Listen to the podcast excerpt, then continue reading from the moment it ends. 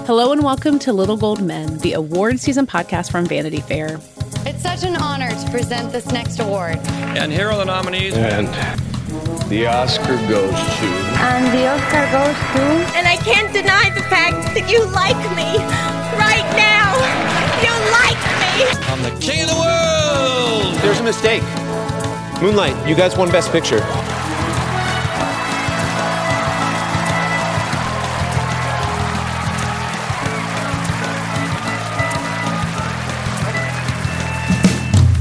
I am Katey Rich. I'm here for today's interview episode with David Canfield. Hi, Katey.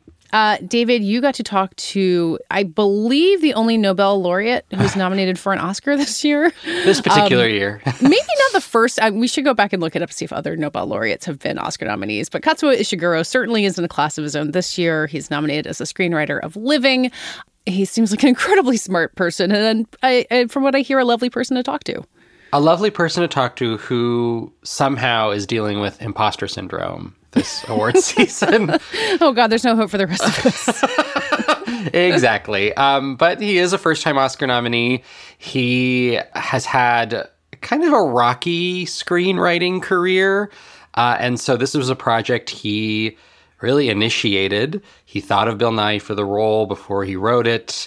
He was the one who pitched it to him, and a really lovely experience came out of that um, that led to an Oscar nomination. And yes, he says he is very humbled to be in the company of Top Gun Maverick screenwriters and and Sarah Polley and people who have who have been very successfully doing this for a number of years now. I imagine he's having a really good time out there. Like I think I saw him in the uh, the Oscar luncheon photos, and you know, just imagine all of these people like Sarah Polley coming up to him and you know admiring him. That sounds like a, a fun ride for someone who's you know had to, had such a long career elsewhere already. Yeah, and I think you know, having observed this campaign a little bit, I moderated a panel with him, Bill Nighy, and uh, Oliver Hermanus, the film's director, uh, back in phase one.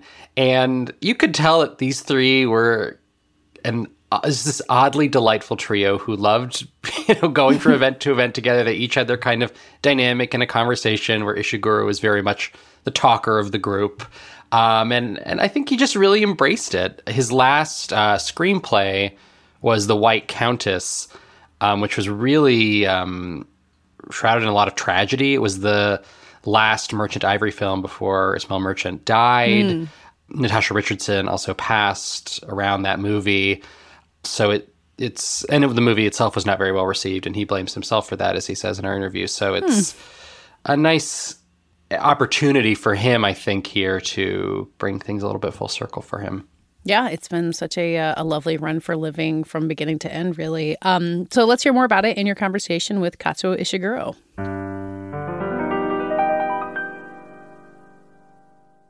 Let's start by talking about uh, the road to this nomination for you. This was a small movie that premiered at Sundance well over uh, a year ago by now.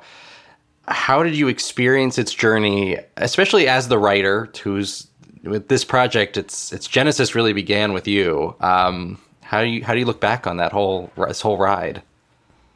Well, for a long time, it was just me and um, Stephen Woolley, the producer. Um, we were just working on this project, and the pandemic came along, um, I'd finished most of the screenplay before the pandemic. Oliver Hermanus came on the project as director, but everything just came to a standstill because of the pandemic. And we were, um, I don't know how it was where you were, but at that time here in Britain, we were actually literally locked down. You know, we were allowed to go outside for one hour per day. Uh, Oliver was in South Africa. And perhaps because of this enforced lockdown, um, we probably spent far more time actually discussing the project, discussing different ways to do every scene. Um, we had nothing much else to do. So we spent a lot of time just on Zoom uh, talking, and I would prepare little variations on on little scenes um, when we had an idea, and then we'll meet again the next day and we'll say, "Oh, that doesn't really work." Let's go back to what we had before, and, and so so for a lot of the time that that that was the experience for me when I started to collaborate with Oliver. And then you know once the film was shown at Sundance, well I, I was kind of out of that a little bit, and then I joined the kind of traveling road show at, at Venice in September, and you know I've been part of it ever since. You know, I went to San Sebastian, uh, London Film Festival. I went to LA you know, three or four times to New York.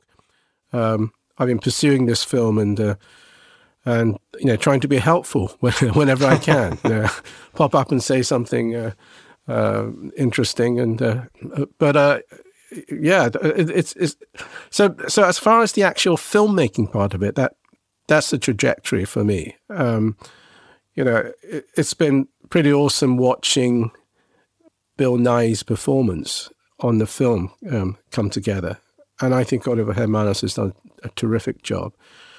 Um, but for me, you know, I mean, I'm not a part of this filmmaking community, right? That you know so well, David. You know, I mean, uh, and, and, I'm I'm aware from my last few visits to Los Angeles that it, it is a it is a community. It's a very tight knit, uh, in many ways, you know, a very supportive community. They work together. I'm from outside of that, um, mm-hmm. I have to say it. Uh, you know, it, there's a part of me that feels feels I'm an imposter, uh, being mm. you know hmm. becoming an uh, Academy Award nominee when so many incredibly talented screenwriters um, and other filmmakers, you know, have been working for decades and have not received such an accolade. Um, and so, yeah, part of me feels like, oh yes, you know, that this kind of fell on me. I mean, is this hmm. right? On the other hand, I mean, in my defense, I have to say, look, I, my trajectory is is a different one. You know, it's not a typical one. Yeah. But I've been thinking about stories for about 45 years, every single day. You know, I over pieces of paper. I've, I've been I've been trying to figure out the stories I want to tell. You know, why certain stories may be more important to tell than others. You know, what is a responsible way to tell a story? What is a what is a good way to evoke emotion in people, and what is a bad way? Um, you know, what am I trying to say just as an individual? You know, th- these are things that I wrestle with every day. You know, even when I'm not supposed to be working, you know, my, my mind just goes to these things, and and so for me, there's a natural progression. You know, it's it's an incredible honor to get get an Academy Award nomination. Yeah, I've received other things in the past. I've received the Nobel Prize in Literature. I've received mm-hmm. Book Awards, like the Booker Prize. This seems to me another step on that journey. I mm. don't think of it as something different. I don't think of it as something um, I did when I was moonlighting from my day job. It feels to me like a very logical step in what I've been doing. Um, it's the natural thing that I had to do next you know, it's, it's it feels to me like it's been a long journey um, getting here, and uh, you know, I, I'm incredibly proud to have this Academy Award nomination. Even though, as I say, I've, my trajectory to it has been very different, perhaps, to to many of the other nominees. Mm, indeed, I'm I'm curious about it feeling like a kind of logical next step, given that you have written screenplays before. This is your first in, in quite some time. What, you know, to ask broadly, is your relationship to screenwriting? Uh, I know you had a real relationship with uh, the Kurosawa film Ikiru, on which this is based, but, you know, given the gap and um, the, you know, sheer task of adapting Kurosawa, it feels like it must have been a real, you know, uh, decision for yourself to take that on, given that this is not your the medium for which you are most known, let's say? Well, in the past, I've dabbled with screenplays because I've just been a film fan. And right at the beginning of my writing career, after I finished my first novel in 1983, um, I was able to to make a living as a as a writer because I was commissioned to write some television screenplays. Mm-hmm. Uh, so right at the beginning of my career, I, w- I was kind of thinking, am I, am, is my life going to be as a screenwriter or is it going to be as a novelist? As it worked out, uh, I was predominantly a novelist. Um, I would say this particular screenplay of, of, of Living, this is probably the first time I initiated, you know, I fully initiated a screenplay yes. myself. It was something that felt, as I said said to you, you know, it felt like a, a natural next step for me. But it's also something that I had been wanting to do for so long. You know, and I think you, you know, you ask what what is my relationship to Kurosawa? Well, I mean, it goes back a long way. You know, I, I was a I was a Japanese boy growing up in England. I knew no other Japanese kids or really no other Japanese people apart from my parents in that part of England. It was very difficult to see any Japanese movies or indeed read any Japanese books. I mean, you know, I'm going back to the 1960s here. Yeah. And so the Kurosawa films and two or three films by Ozu, they were the only things that seemed to you know, percolate through. Um, they were shown late at night uh, on an RT channel on the BBC. And I watched those.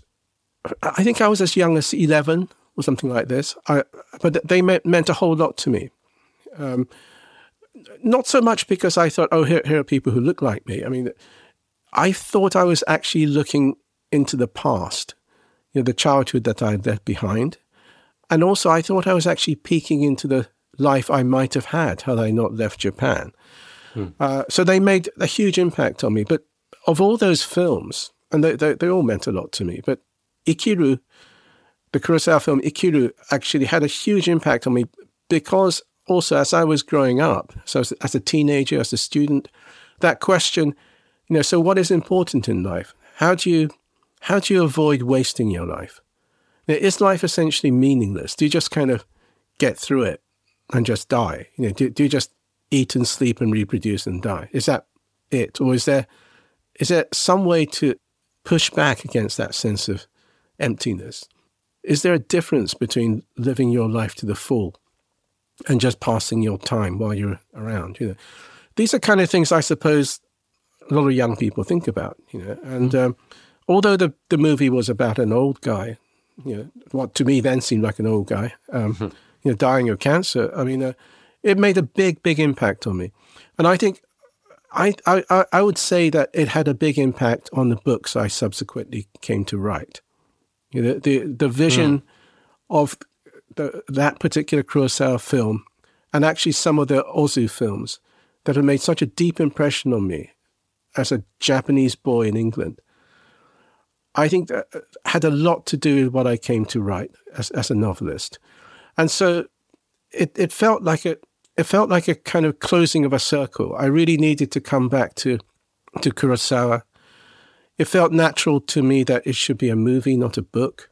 Mm-hmm. Um, I wanted to pay tribute, show my gratitude to the Kurosawa film, and I wanted to convey I thought maybe to a to a, a new audience, a new generation, you know, something of what I had felt when I had first experienced the Kurosawa film. Um, so there was a part of me that just wanted to very faithfully translate or adapt the Kurosawa film. But of course, you know, there's, there's, it's a very kind of split personality thing, adaptation. Hmm. There's another part of me that said, no, no, you know, that won't do you know, all right, might, people might say it's a masterpiece. I don't care. You know, mm-hmm. that's going to go. You know, that, that doesn't work. Um, I don't like that tone. You know, yeah. that third act is it, just drags. You know, I mean, there, there's a, and of course, as a egotistical, you know, artist, usually used to getting my own way as a novelist. Yeah, I had a whole bunch of stuff, my personal stuff that I wanted to bring to the material. So it, it, it was a so it's all those things that went into into this living thing, and um, I was very fortunate in that I, you know, I, I suggested it to to not only to Stephen Woolley, the producer, but but also to Bill Nighy, um, because he was my gateway into this project. When I saw Bill Nighy in the main part, it all fell into place for me. In some ways, he inspired this particular screenplay. So it wasn't just written for him; it, it was kind of it, it was kind of provoked by his career and his presence.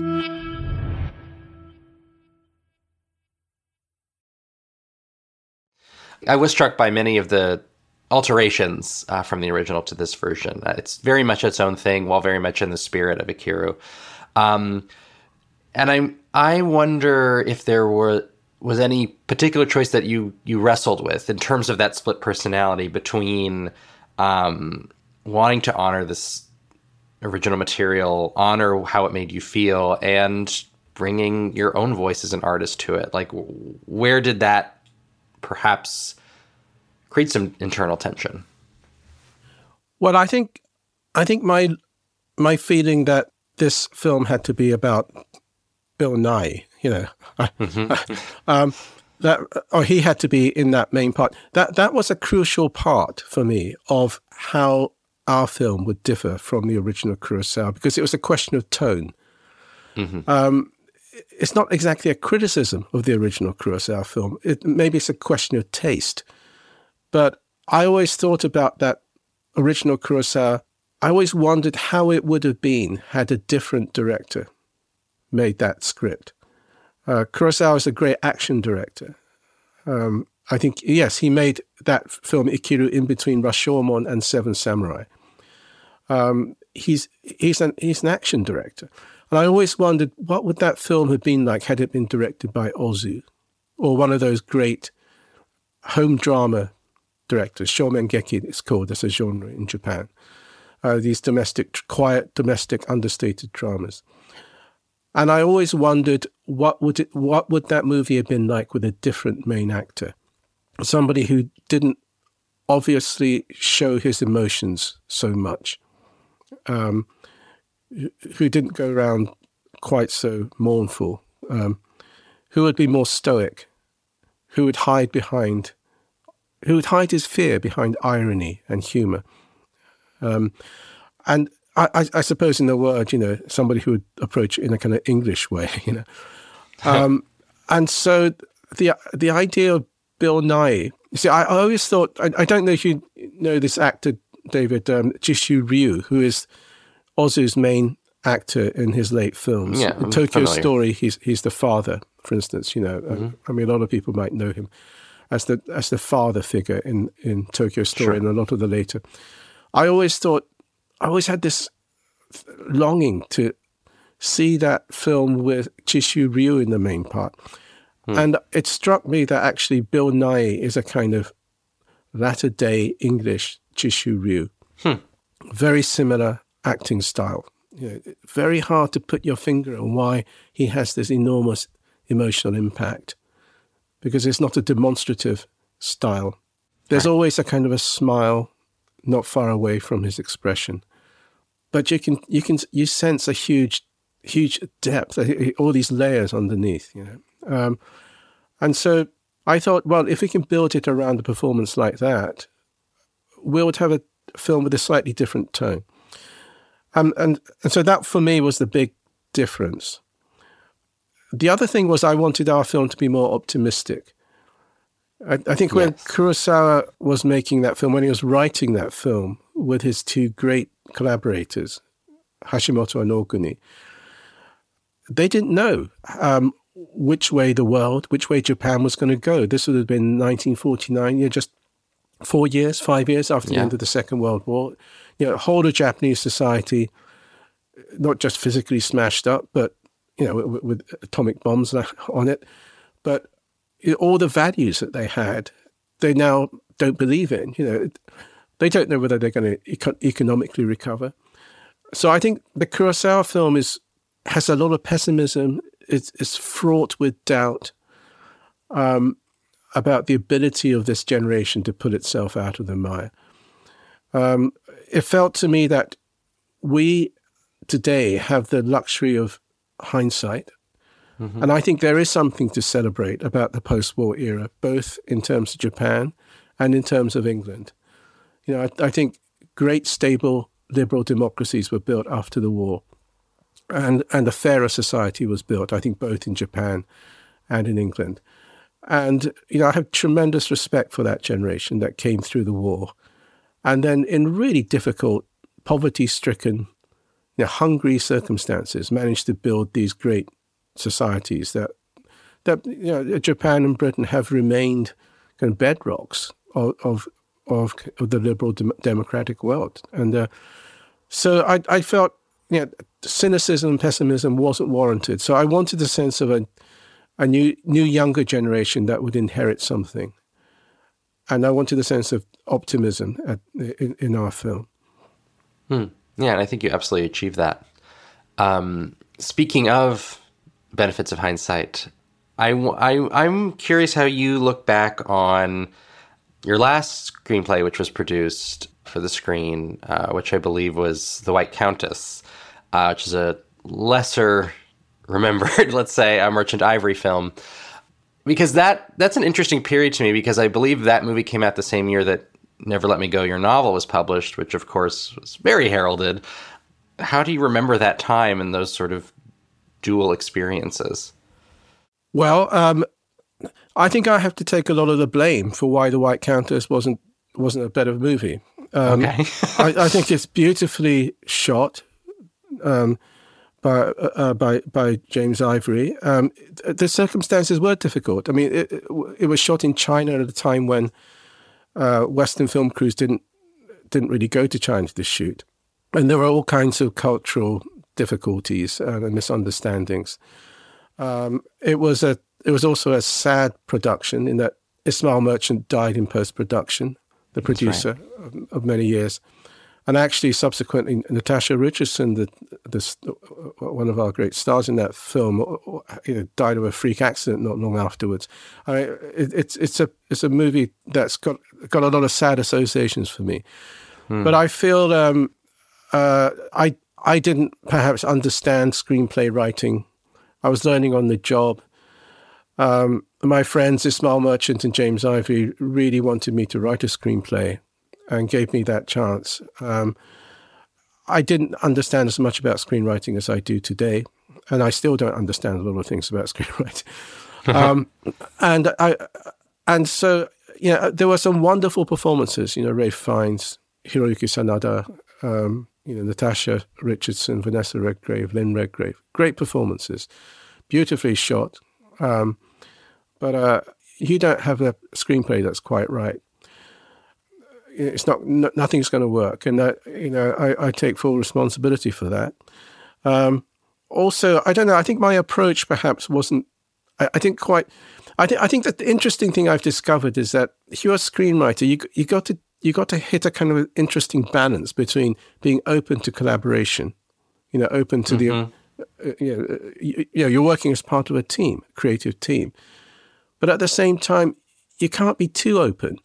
Know, I think you got to always put your cards firmly on the table artistically, and argue for the things that you think are really important, and actually. To not do that is, is, is reneging on a crucial responsibility, I think. So to be too flexible and saying, "Oh, all right, yeah, that sounds like a great idea. Let's let's just do go with that." Um, I sometimes did that too much. I think. Um, hmm. uh, you know, I was bending not not to ideas coming from James Ivory, but you know, to just other people. You know, and um, I, I, think perhaps I got over enthusiastic about the idea that you know, a screenplay is a collaborative thing. It is a collaborative thing, but it has to be a really disciplined kind of collaboration. You know, you, there are moments when you've got to be really pig-headed, um, and then moments when you have to be egoless. I mean, it's a, it's a really interesting uh, creative process, I think. Hmm. How did you like? What did you learn about screenwriting? I suppose that you didn't necessarily know then, beyond the the understanding that you had to be big-headed. Like, what about the real process of it and the structuring of it evolved for you? Well, I mean, I'm I'm, I'm still somebody learning. I mean, I, you know, I, I'm aware because I think I know a hell of a lot about writing novels, and I know how I would agree that that makes me aware of how little I know about screenwriting. um, but I would say, I mean, and, and I'm sure you know, much more experienced screenwriters could could contradict me on this, but I think there are there are many things that maybe movies can't do quite as well as mm-hmm. uh, stories written on the page. And one of the, I mean, if a story has a big time span, right? Um, you see, I'm used to telling stories through memory as a novelist. Yes. You you're going back through decades. Um, you're thinking back to the characters when they were young, when they're middle aged, and so um, ranging around too much like that in a movie is difficult. For a start, you know, there's this very practical problem. Do you do you have to have different actors representing the same character? And uh, once again, people might disagree with me, but I've never ever seen that work hundred percent. Hmm. sometimes it works better than others, But you know, when you have two or three different actors playing the same character, you never quite fully believe it. You have to just suspend disbelief, like you do, you know, in the in, in the theatre or whatever. You accept that that's part of the form, but it does something to the emotional impact. It's muted because of that, and also if the action isn't unfolding in real time in front of you, if too much of it is in the past, which tends to work well on the stage and it, wor- it works well in novels I, I think in the cinema, I I think stories do have to kind of unravel in front of the viewer. You know, uh, of course, you have to have things in the past as well, but um, and in particular, I think cinema struggles with memory, like personal memory. It it doesn't depict personal memory, the textures of personal memory, nearly as well as stories that are told on the page. However, I think cinema is very good at depicting how societal memory is constructed. You, know, you, you can mm. see people discussing what the hell happened there, like, like you know, like typical courtroom scenes are that uh, you know that, that they're about people deciding what the official version should be, you know, going forward uh, out of all these contradictory accounts, you know. Um, but you don't have to have a formal thing like that. You know, cinema is very good at having people exchange things, exchange views about somebody. Uh, like at the end of our movie, I mean, they're talking about a person who's died, and they're trying to piece together what will be the legacy, what will be the how do we remember this person? What's the official version amongst us of how this person lived, what he did? Was he a success? Was he a failure? You know, what credit does he deserve? I think cinema is very strong at doing that, showing us how societal memory, community memory is put together in real time in front of us. Hmm. I also think of uh, your decision to essentially cut the voiceover from Ikiru, which wouldn't necessarily be the choice I would expect a novelist adapting the movie to make, because narration is a much bigger part of literary fiction. Um, but I think it, it is a good example of making what I felt was a smart cinematic choice. Yeah, I mean, I, I sometimes really love voiceovers in, in cinema. Yeah. You know, um, I'm not I'm not dogmatic about that. I have a bit of a problem about omniscient narration, whether mm. whether it's in books or or whether it's in film. If I, if there's a narrator's voice, I want to know who it is. You know, I want to I I want to know I want to be able to associate it with one of the characters. I mean, that, that okay, that that's just me. Um, uh, and then I'm in the position of then it becomes interesting. There are all kinds of dimensions to that narration. You know, it, how much of it is self deception? You know, how much is this person unreliable? Now, what's the relationship between what the narrator says and what you're seeing? You know, there's a gap there. Is there a tension there? Then it becomes interesting. I don't really like the kind of the kind of the godlike voice that you get in the in the original Kurosawa. Yeah. Um, so I that was one of my first decisions. I was going to do without that, but I was also wanted to go into the thing through the eyes of of a young person from outside of that world. Um, to some extent, he should be our second protagonist. You know, he he starts the film for us and finishes the film for us. I I didn't want a, a narrator. You know, um, but I mean, yeah, I mean, I, I think you know some, some of my favorite movies have got got got narrators. You know, I, I mm-hmm. love those kind of film noir, the double indemnity of kind of kind of that, that kind of voice that runs through it. You know, the, the hard boiled voice. Yeah. Yeah. I think uh, one of your co-nominees, uh, Sarah Polley, has a really interesting narrator with women talking, and another adjustment from the book, from the source material. But um, yeah, very, very movie by movie. yeah, and uh, it's a, it's a it's a wonderful film, and it's a wonderful screenplay. You know. Yeah, it's it's one of those. Yeah, I mean, you know, I'm amazed to find myself on a platform with with people like that. Yeah, it, it's it, it's kind of strange and wonderful.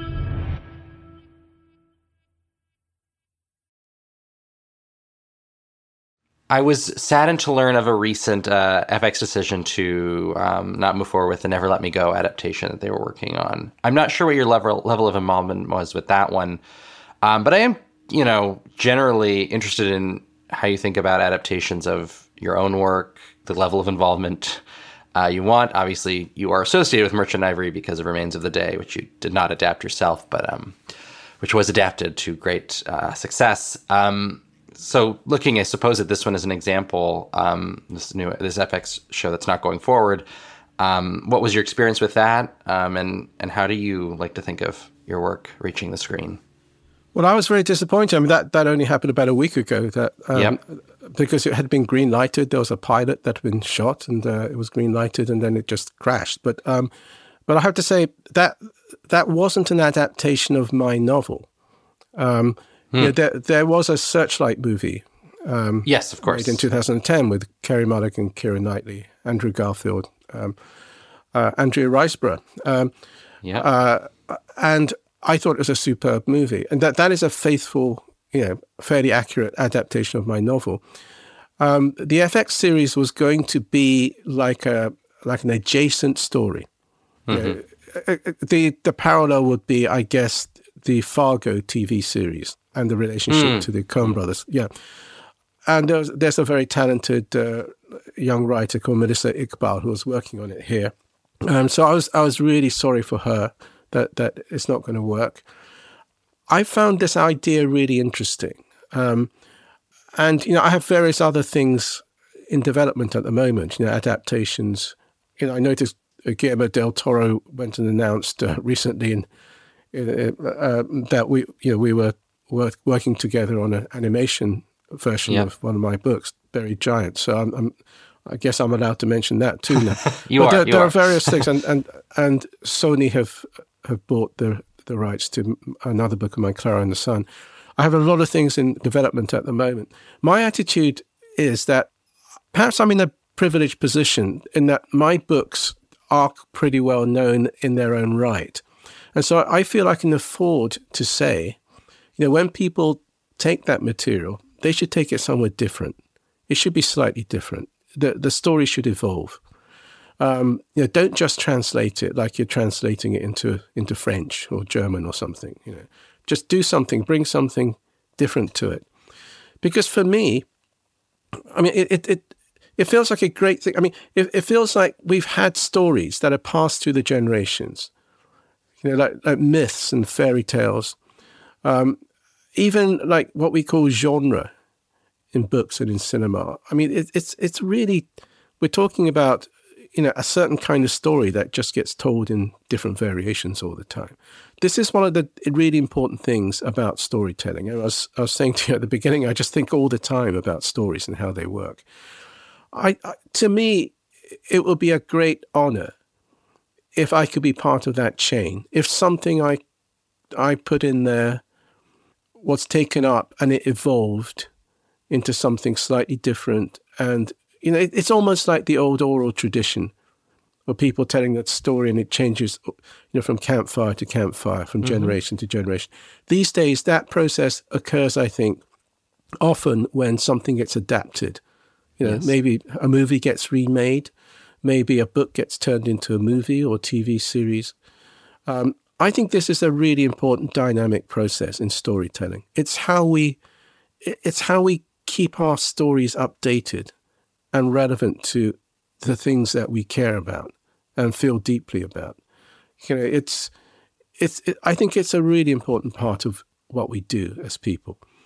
Um, so, yeah, there might be a part of me that says, "Oh, please don't mess up my book." You know, but but when I take a broader perspective on it, I think look, you know, your responsibility, you, you have to own this material. You know, don't, don't you know, just forget, you know, just forget the the fact that I'm hanging around. You know, um, you take it and try and shape it into something, something you know, new and fresh, and something that means something to you. Um, and of course, you know, many of the greatest films in history they are adaptations, but often they're not particularly faithful adaptations to the original material. And I think that's fine. You know, that's us moving forward. That's us having a conversation with ourselves, and and that's why you know books and cinema is important to us.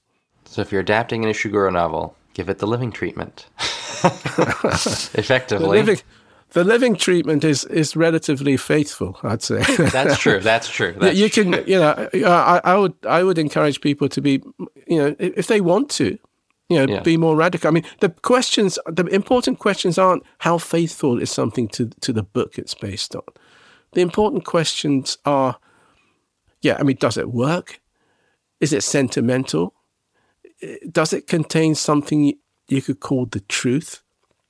Yeah, is there a vision there that's honest? And it's not basically emotional manipulation. And for me, a really important thing is would it linger in the mind long after people have experienced it? For me, that that is such an important thing. I mean, it might just be something about me, but hmm. you know, uh, and it's partly because I, I, like I like songs, and I, I started off as a songwriter, but I think that that longevity of effect is something really, really important. Um, it, yes, it's of course it's important to hold people's attention while the movie is playing on the screen or when people are reading the book, and there's all kinds of tricks you know, that, that you can you can bring into use to, to ensure that their, their attention doesn't wander. But can you can you make that work become something that haunts people, that becomes a part of their lives, that in years to come, when they're going through something in life, they bring to mind that that movie or that book again and think they think yes this this helps me to articulate what I'm feeling. I mean I think this is a really important thing for me. That does it for today's episode. We'll be back on Thursday with our regular roundtable conversation. In the meantime, find us on Twitter and Instagram at VF Awards Insider and on our own. I'm at Katey Rich and David. David Canfield, 97. Our editor and producer, as always, is Brett Fuchs.